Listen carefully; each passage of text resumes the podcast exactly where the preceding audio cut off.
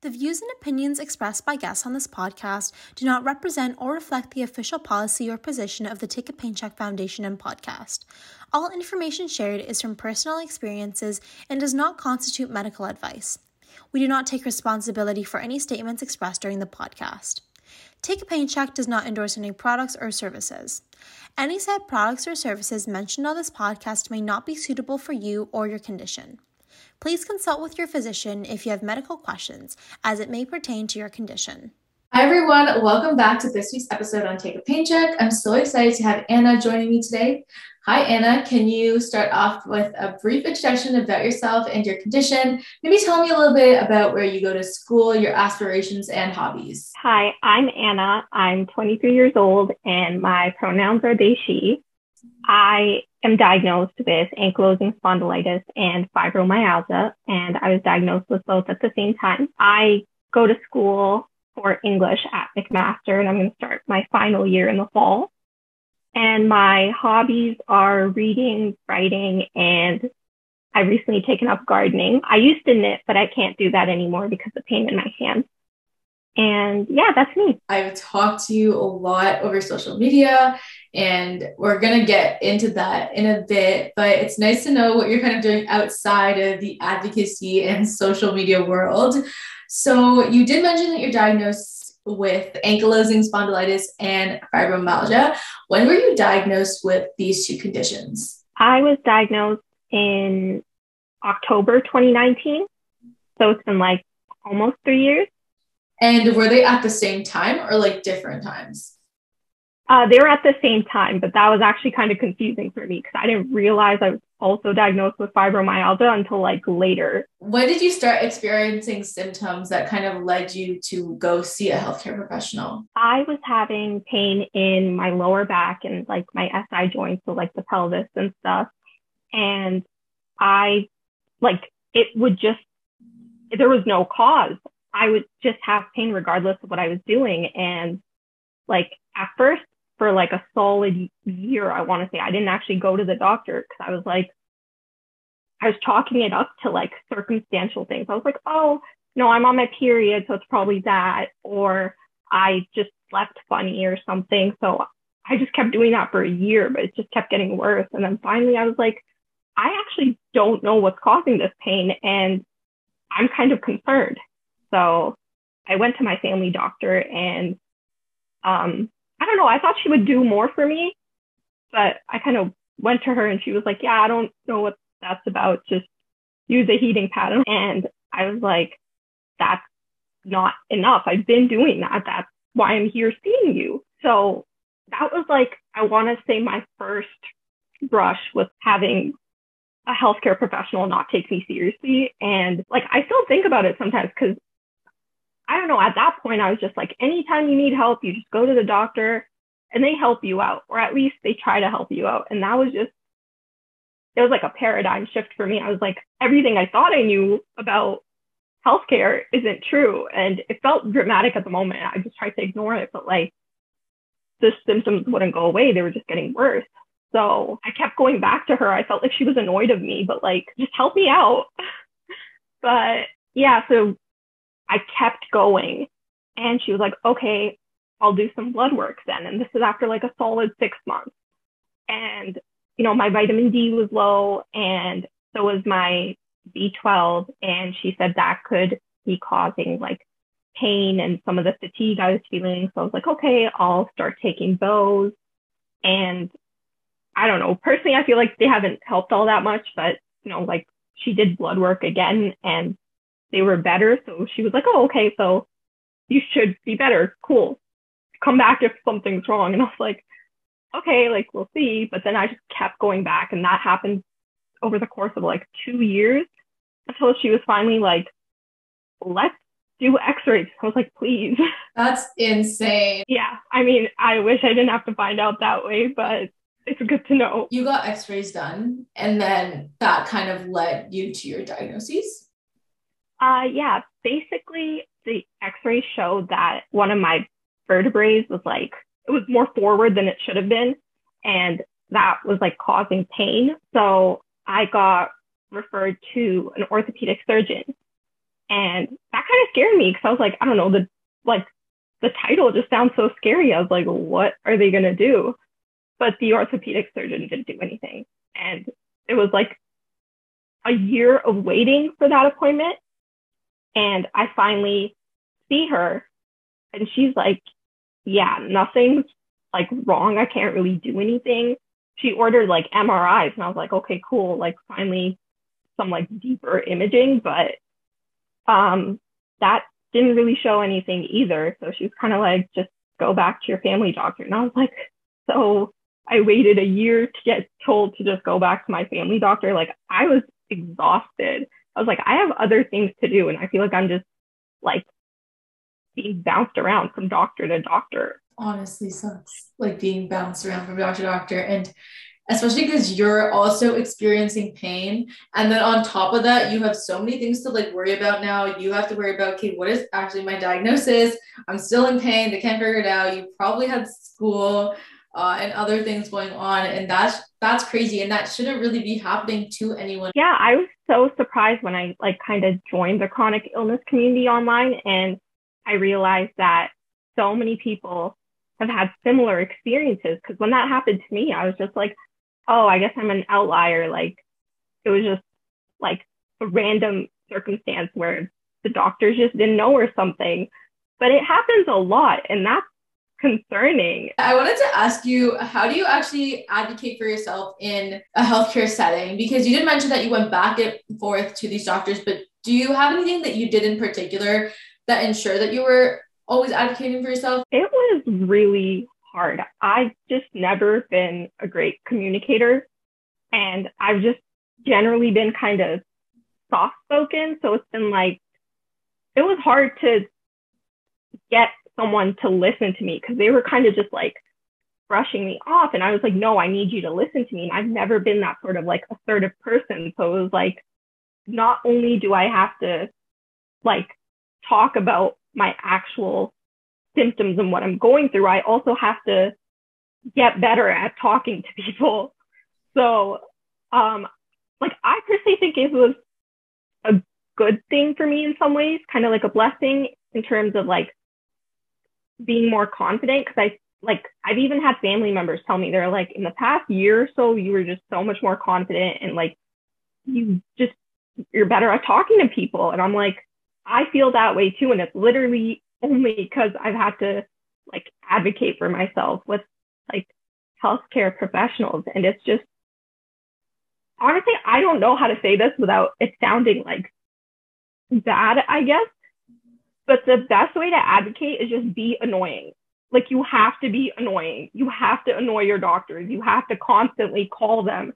Like it sucks that that has to happen, but they're going to address like the loudest person in the room, the one who's constantly making a fuss, because then they're finally going to notice you. And it sucks that you have to do that to get noticed, but that's just what works for me. And a lot of people have to do that. I haven't had like any particular situation that's happened because usually when I like email my doctors, they've always been really good and they've always kind of answered and given me what I needed, which I've been really grateful for. But I I know that it's so important to continue to advocate yourself and being annoying is fine. You know, that's what we got to do. That's what we got to do to make sure our lives and our quality of life is like way better. So definitely like being annoying, just do it. It's fine. Yeah. And honestly, it's not even like being annoying, really. It's like, I feel like the healthcare professionals might get irritated, but like, it's not even really being annoying. It's like, hey, just hear me out. It's just they'll act like we're being annoying, but like, just talk to me. yeah. It's kind of just communicating a lot, I'd say, in a more positive way. So you've had these conditions and you are on medications. How did that medication journey work for you? Once like the orthopedic surgeon just told me to go back to my family doctor, I went to her and she was like, I'm going to refer you to a rheumatologist. So she did that. And once I got in touch with my rheumatologist, I feel like everything was a lot smoother. Like I got diagnosed within, I want to say like a year. And especially for ankylosing spondylitis, like it can take like up to eight years or more to get diagnosed. So like since meeting a rheumatologist. So I I was just thankful that I was referred to like a good rheumatologist.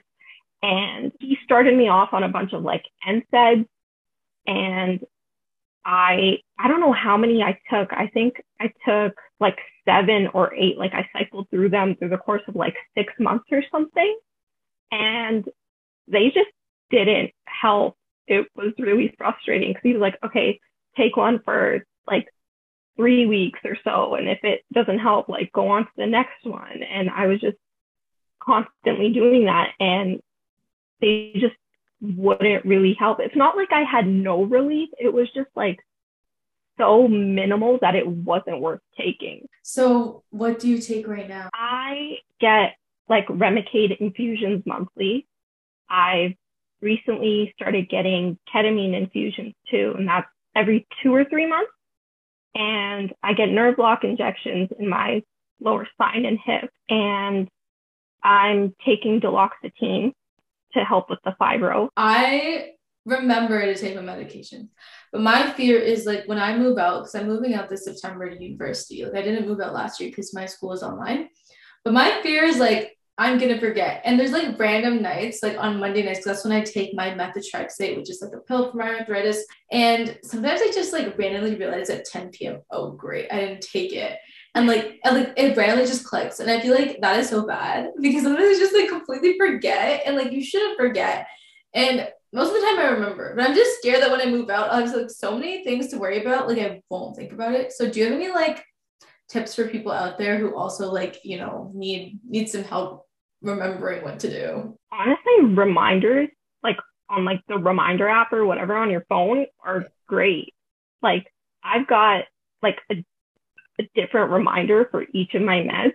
So I just like, I just get the reminder on my phone or like I'll see it on like my watch or something. I'm like, oh, okay, so I got to take my meds now. And that's uh, really helpful. Before I actually started like using the app, which like, I don't know why it took so long. It's been there all along and it's been so helpful. I used to just like every day I just wake up and I just like write down take your meds on like a sticky note and I would just stick it in whichever room I knew I was going to be in or like I would stick it on my phone or something if I was going out and that worked like half the time but it still helped. Yeah, I mean those are definitely good tips. Like you said, like we have those apps I just like have never gotten to the point where I'm like, okay, like, do I really need to put it in that app? but I see how it can be helpful, and it's definitely something that I will be doing in September. But yeah, it, I feel like a lot of these things are so convenient, but it just takes like one extra step to like get there, or like even like do it. Yeah, that's that's so true. And I just like using like the app that's just on my phone because that's like it'll sync with like my laptop too. So if like I'm studying or something, I'm not really paying attention to my phone, like I'll still like get the notification. So that's helpful. But I know like there's some specific apps they make like for medication reminders. Like you can put in like the dosage and stuff. So that's cool. I've never really used those, but um, I've heard that they're like helpful. Yeah, I think my main concern is just like not, it's not the dosage because I know how many I take. It's like remembering that, like, okay, like honestly, the only one that I've really ever probably am maybe gonna forget that was a lot uh is like methotrexate which is on monday because it's like so random it's like once a week. With everything else like i have it like on a regular basis so i just like remember to have it. Um so i definitely think like the different medications you take and the different times you take plays a big role on like if you're gonna remember it or not that's so true like i recently had to start taking like this muscle relaxant and it's like that's not a part of my usual like medication regime or whatever. So I would forget to take it. So I just started adding it to like my pill organizer thing. But I'm not supposed to take it at the same time as other pills, so it gets a little confusing. But um, like my mom got me one of those pill organizers like for like the whole week, and it's like each day is like divided up by like morning, afternoon, evening, night, and that's been so helpful because I just used to walk around with a bag full of like bottles, and that's so suspicious. And I don't know why I used to do that, but having a pill organizer like really helps. I've got this like multicolored one. It just makes it more fun. So like I feel like that helps me remember a bit too because I've just got this little thing. Like I could just put it in my pocket versus like taking a whole like bottle or something. So Yeah. pretty helpful. I see how that could be like a little sus. um, but I'm definitely gonna invest in one of those pill organizers. I think that's gonna be really helpful just to like differentiate because like everyone has like their night pills and their morning pills and like things like that. So even I do, and I think that would be like good for me. So if people want to take that advice, you have ankylosing spondylitis and fibromyalgia, and those are two different conditions. So how do you differentiate which symptoms are for what? I actually have trouble with that sometimes because they're both like chronic pain conditions. So I had to learn a lot about like different kinds of pain. So if I'm having like pain where the slightest amount of like pressure or even just like a slight touch hurts, I know that's fibromyalgia because that's like the type of pain that is is called like allodynia. And but if it's like AS, I would have like like it would the pain would feel deeper if that makes sense. Like it, like if at least for me, I don't know how it is for other people who have AS because it can really differ, but it feels like it all starts in like my lower back and like SI joints and it just like radiates elsewhere. So like that's where it would always hurt the most. So that's how I know it's like AS. Um, but then there's other times where I just have no idea which thing it is. So I just kind of try different like remedies or whatever until something works. And I'm like, oh, that usually works for fibro. So that was probably fibro pain. I just kind of have to figure it out, especially with eye pain. And I also have like dryness, like chronic dry eye because of the AS. But um, one of the symptoms of that is light sensitivity. But fibromyalgia also causes light sensitivity. So sometimes it's hard to figure out what is going on exactly. And then you just kind of wing it. But it's really about getting in tune with your body. I feel like a lot of the symptoms overlap sometimes, right? Yeah, a lot. I will have trouble sleeping, and I know that that's a fibromyalgia thing, sleep disturbances. But also, if I'm going through like an AS flare up, it's going to be harder to sleep because of the pain. And it's just hard to know. It's it's hard to figure that out. And then you definitely had to like start learning about your conditions at some point with diagnoses. Did you use any resources to actually help you learn about what you were going through even further? Like, yes, you were experiencing it, but knowing more about what's out there or reading about it, what did you do to kind of educate yourself? I did like do my typical like Google search and like read up on like some of the more basic explanations of both conditions, but I feel like that only explained like how the conditions affect the body. And I was like, okay, so now I feel like I have a better understanding of that because I'm also living through that. I get that. But I was like, what does that look like in everyday life? How do people who have these conditions go about like their daily lives when like they're going through pain or like some symptoms are acting up or they're having a flare up? Like, what does that look like? So I started looking on like social media. I just like searched up hashtags of like AS or fibro and I feel like that's when I really learned more about the conditions because it wasn't just like like a clinical point of view. So I learned like people who have like morning stiffness from AS, they will actually schedule their day or like make their routine so that they do less in the mornings. And I was like, I feel like I kind of started doing that anyways to compensate. But I used to beat myself up over it. And it's like no doctors ever really like, you know, talk to me about like, hey, so these are your symptoms, but like, how do you deal with it?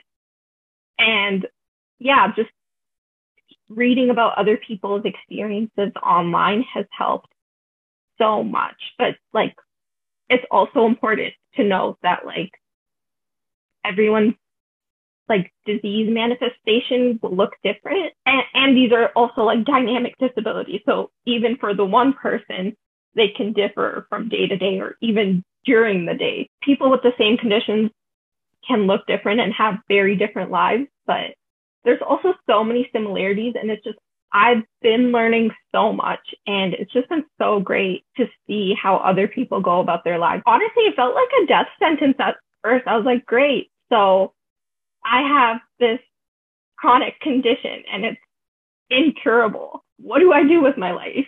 You know, other people are still getting by, still doing things like it it's not as catastrophic as it felt initially.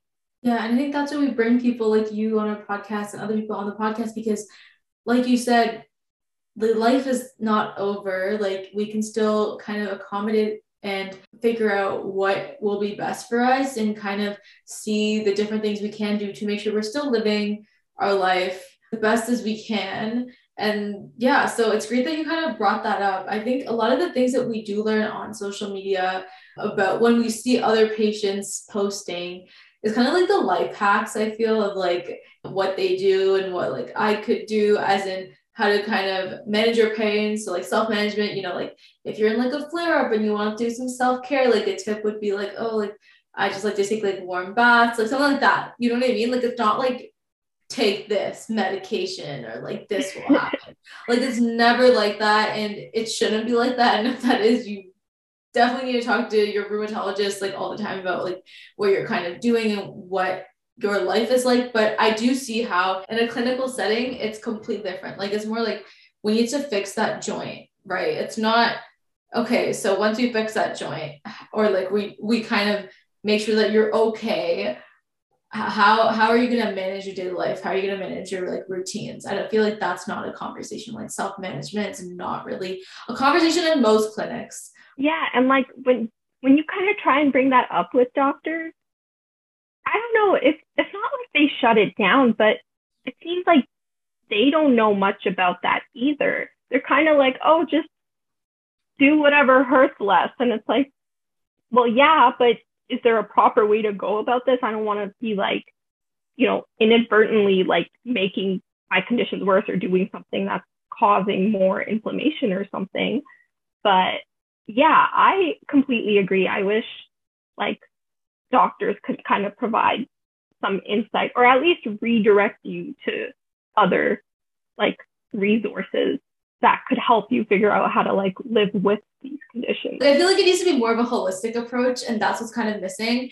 I feel like that's so important because that's what patients want. We want to have those comfortable conversations about that holistic approach. It's not just medication. I agree. I I feel like there's just so many more options when like you talk to other people who have these conditions.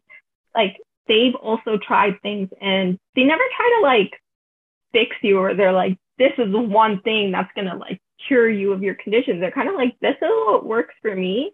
Give it a go. And that's like less pressure when you're using it or trying it out. But also it's like, okay, cool. Now there's another thing that I can consider when I'm trying to like alleviate symptoms. And I feel like doctors just kind of go straight to meds. And like, yeah, meds do help, but like, like the day to day stuff, I feel like they really don't address that. And like for me specific, specifically, I feel like that's where my symptoms will be aggravated a lot. Like while I'm doing other things, and I'm like, okay, but you know, the rheumatologist told me to take my meds. I took them. I'm doing physio. Like they told me to do my exercises. I did them, but then why am I feeling so like horrible later? And it's like, there's just so many more things to consider. And I wish like if doctors don't actually explain that to you, I wish they just redirect us to the right something resource. like, yeah, like go look at this link or something, or like go talk to this person. And I feel like that was the most troubling thing for me like getting diagnosed because I was diagnosed 2019. It really hit me February 2021. My condition was just getting worse. And I was like, okay, so I can't ignore this anymore.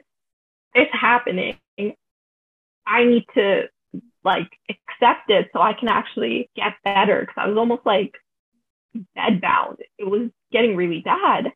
And I had to find all these resources and other things to help me in addition to medication that was just really hard to navigate because there's so much stuff on the internet and it's like there's a lot of helpful stuff. There really is. But then there's a lot of stuff that isn't helpful either. And it's a lot harder to differentiate between those when you're just first coming into that and you don't really know anything. I wanted to talk a little bit about physio because I know you like slightly briefly mentioned that. So what are some ways that you manage your pain or do you have any things that you use to aid mobility on a daily basis in terms of physio i just started physio like in february of this year and it's been so helpful because before that especially with as the one thing doctors will say but also like you'll see online a lot is to stay active and that's because like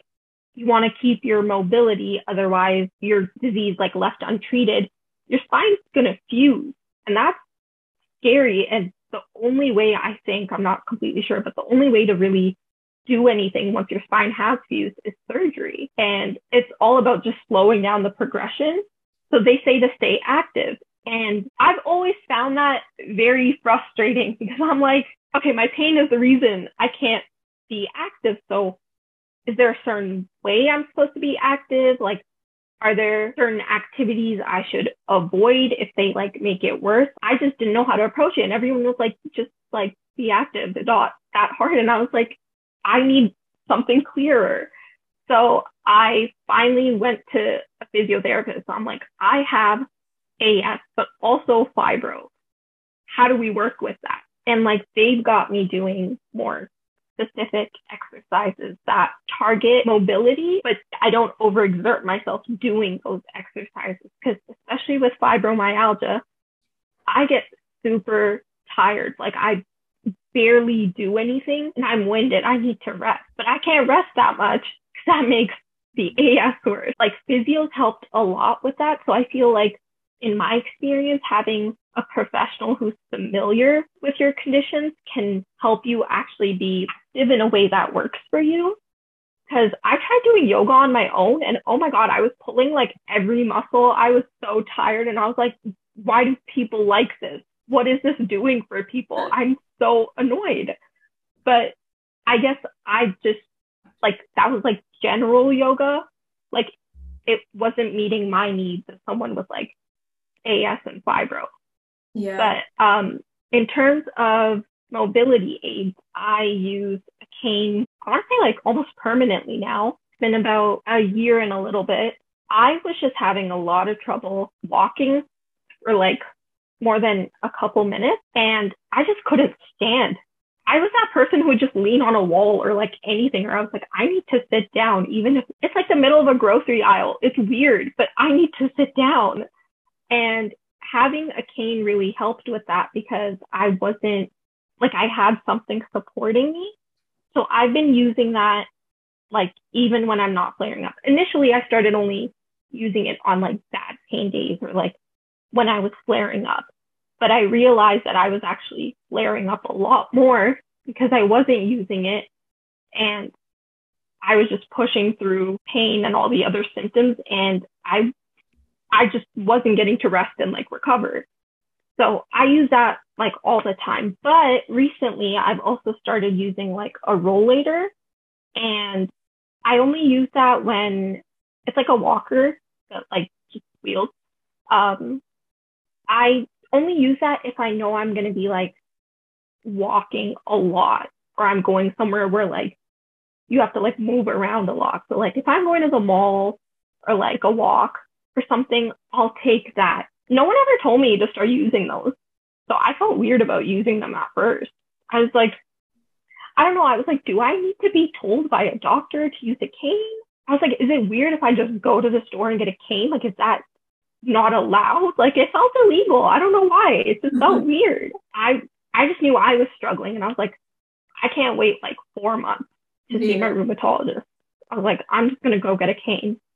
And I did, and I'm so glad I did. I mean, I guess it's not as bad because like it kind of leaves out that like conversation of asking, but I see how it can be, like kind of confusing and stressful because you're like, am I allowed to use this? Like, should I be using this? Because I see like other people using it, but only certain people, and it's just like you just want that kind of approval to make sure that you know like what you're doing and you're on track with your health. But I'm so glad that you were able to find so many things that literally work really well for you to manage your condition. But in terms of physio, like I know I've wanted to start physio and I actually went to physio pre COVID and I really liked it. Like I felt like it was so helpful. I felt like I was kind of getting stronger because to like lift up a certain amount of weights, but they knew that like it wasn't like like actually lifting, but it was just like pulling and pushing with this bar. And like there were certain like kgs that you had to like do. And it just felt like they knew what i was supposed to do which was really good. So i definitely am like pro physio. Like that is something that i hope to continue doing. I have not done it in two years but i see the benefits of it. Um, i just need to make time. And i know that's like not a good excuse but i like i'm just like oh i'm so busy i have no time to go to physio and like ever even do it but I do want to like implement it back in my life because like you mentioned there's so many benefits and it's working with someone who understands what you're doing. Of course, you have to do like physio regularly and like, you know, you got to do your exercises at home too. But like, if you can only go to physio like once a week or once every two weeks or something, and that's when you end up doing your exercises, like, yeah, that's not ideal, but that's better than nothing. And if you're, you know, like if you have the means, if you have the time, even if you go twice a week and you only end up doing your exercises when you're there, that's still better than nothing. Like, I feel like people will end up like, like feeling bad about themselves or like just feeling like shame or guilt. And then that will kind of turn them off to the whole experience. And they'll be like, I just, I don't want to go anymore. And it's doing anything is better than nothing. I agree with that. I mean, I'm not the one to kind of say yes, go do it because I don't do it. I'm not the best ideal person to be like, yeah, like exercise, go to physio because I I generally like don't. I wanted to kind of talk about if you've ever received any backlash for identifying as being disabled and being a young person. Oh my God, so much, especially like at first. So I want to say once, like in February 2021, when I finally kind of admitted to myself that like these are chronic conditions, they're incurable, they're not going away. I need to be okay with that. I was like, yeah, I'm disabled. I wasn't that confident about it, but I started saying it and oh my God, my family was so mad, especially my mom. She was like, why are you calling yourself disabled? And I was like, there's so many things I can't do. I, because of my condition, to me, that's what being disabled means. When I go out, a lot of things that other people take for granted are obstacles for me, are barriers for me. And I was like, I think, at least to me, that seems like being disabled. I was like, from my experience, that's what it is to me. And my mom was like, no, you shouldn't say that. She was like, yeah, you have these conditions and you're diagnosed, but like, did the doctor tell you you're disabled? And that just kind of blew my mind. I don't know how it is for other people. Maybe people think you need to be told that you're disabled. I was like, yeah, the doctor never told me, but the doctor doesn't talk to me much. The doctor doesn't actually like know what my life looks like. They see me when I come to get my treatments or I have appointments, but they don't see how much I struggle day to day. I can tell them, but they're just gonna like look at it clinically, right? So my mom was super upset and she's like, don't say that in front of other people. And my dad was kind of like, is this a phase? Like, why are you saying that? But yeah, that's just within like my immediate family. But then like cousins and aunts and stuff, they were kind of like, why are you saying that? And I was like, because I am disabled. Like, it's okay. Like, it's not a bad thing. I just am, and it's okay. And they were like, no, like you shouldn't say that.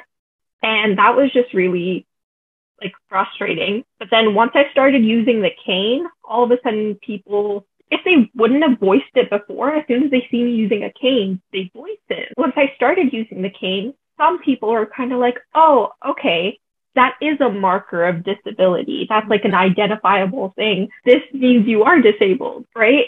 And I didn't know how to process that. I was kind of like, even if I don't use a cane, I'm still disabled. But then there were other people who took like me using a cane kind of like I didn't actually need it and I was An trying to use accessory, it. like an accessory. Yeah. Like they thought I was just using it because it looks cool or something. And I was like, Okay. I'm using it because I need it. Like if I But, like wanted no one, no one's like, oh my god, I really want one. Like it's so trendy. Like no, it's not. Yeah. I don't even know why that's an assumption people make because I don't know anyone who does that. It's not like a thing. I feel like there's like so many things that people have said. It's just like it's like a mind blowing on how they even like come up with that. It's like when did your imagination get like that good? yeah, like some things are such a reach. And I'm like, I don't even know how you got to that point. Yeah, I just wanted to like bring something up because I feel like maybe you'll have like and some input on it. So I work at Sick Kids and I take the subway like every day to work and it's usually really packed. And you know how they have like the specific like disability like seats. They're blue and usually there's like a poster and most of the posters have someone either using a cane or in a wheelchair. Not even a cane. I swear I've only seen like a wheelchair or if you're pregnant. Crutches or something. yeah, okay. And like, so one day, like I was literally in so much pain. Like, you don't even understand. I like I had a backpack, I had a like a like two bags, and I was like, okay, look, all I'm gonna do is like sit. And it's a 40 minute subway ride, okay? And yes, technically I am disabled, and like I am, but it's not something that I'm like, it's not on the picture. So like it doesn't count, right? So you see all these people and like sitting there, and honestly, I'm not gonna invalidate them because maybe they are experiencing like they are disabled, okay?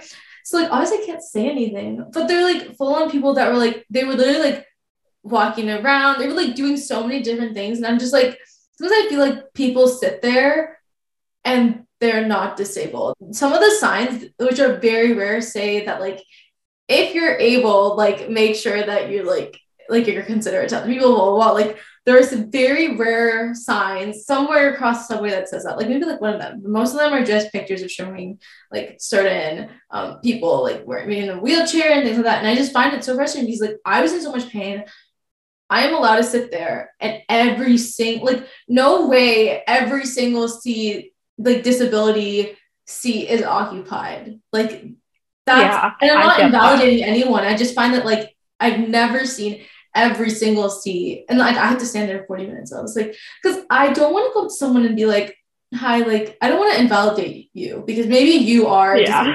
it's like so hard because like no way I've never seen like that many people like every single seat I'm talking about every single seat like couldn't find anything no red no blue no nothing like I was standing but I also am in such an awkward position to be like can you move? Because I don't know maybe you are experiencing pain. And I feel like people would look at me differently if I go and sit there and they'll be like oh maybe she's not disabled. Why is she taking up that seat? So it's just it's so challenging. Like I don't like I don't know what needs to be said or done but like i just yeah. That's like it's something that's just like really frustrated me. If you are able to do things and like stand up please do not take up a blue seat okay like please like it needs to be like a full-on announcement on the subway because it just seems like no one's like getting that through their mind There's so many people who will just go and like sit on the seats and it's like I like I get that, but also I feel like they'll only kind of make room. There is like something visible or identifiable from how they look that indicates that they would need this seat. Then they'll kind of get up. But it's like I feel like there's no like no one really talks about any way that you're supposed to navigate like having an invisible illness and like still kind of getting like accommodations. Like before i started using like my cane that was like a big thing for me too. I was like how do how do i say this? And i i kind of did what you did. I just i would deal with it. I was like i i don't want to invalidate anyone else but i feel like by doing that i was also kind of like invalidating myself Yeah, it's so, So- hard. It's so It's tricky. hard. Like I'm just like I and I stood there and I suffered and I like told my dad after I was like, please take me to another like stop because maybe like and honestly like I waited the next time I waited like two subways to go. Like so two trains to go, so I was like maybe there'll be a spot for me. But that sucks. Like I shouldn't be waiting. I shouldn't have to like deal with that. And there needs to be some sort of like thing that kind of allows like that conversation to happen. Yeah. That's so true. But I feel like because I'm young, I've also been approached more with like unsolicited like advice. Because it's like I'm at Walmart with a cane getting things I need from Walmart. Like I'm just like it's a typical Walmart run. And I'm with my sister and like this random guy just stops us and he's like, Hey, what's wrong with you? And I panic. I'm like, I don't know what to say to this guy. So I'm like, arthritis, because that's simplified. And why would I tell him my whole diagnosis? But he's like, I hope you feel better. And I know I won't. But I'm like, thanks. And then I thought the conversation was over there. Like I was already uncomfortable, but then he starts like telling me some like random cure that he found for his own arthritis or something. And then like people will always say something like, oh, like you're so young, you have your whole life ahead of you, you know, you gotta like get over this. And it's like, I like I don't have to get over it because you can't. I have to like work with it.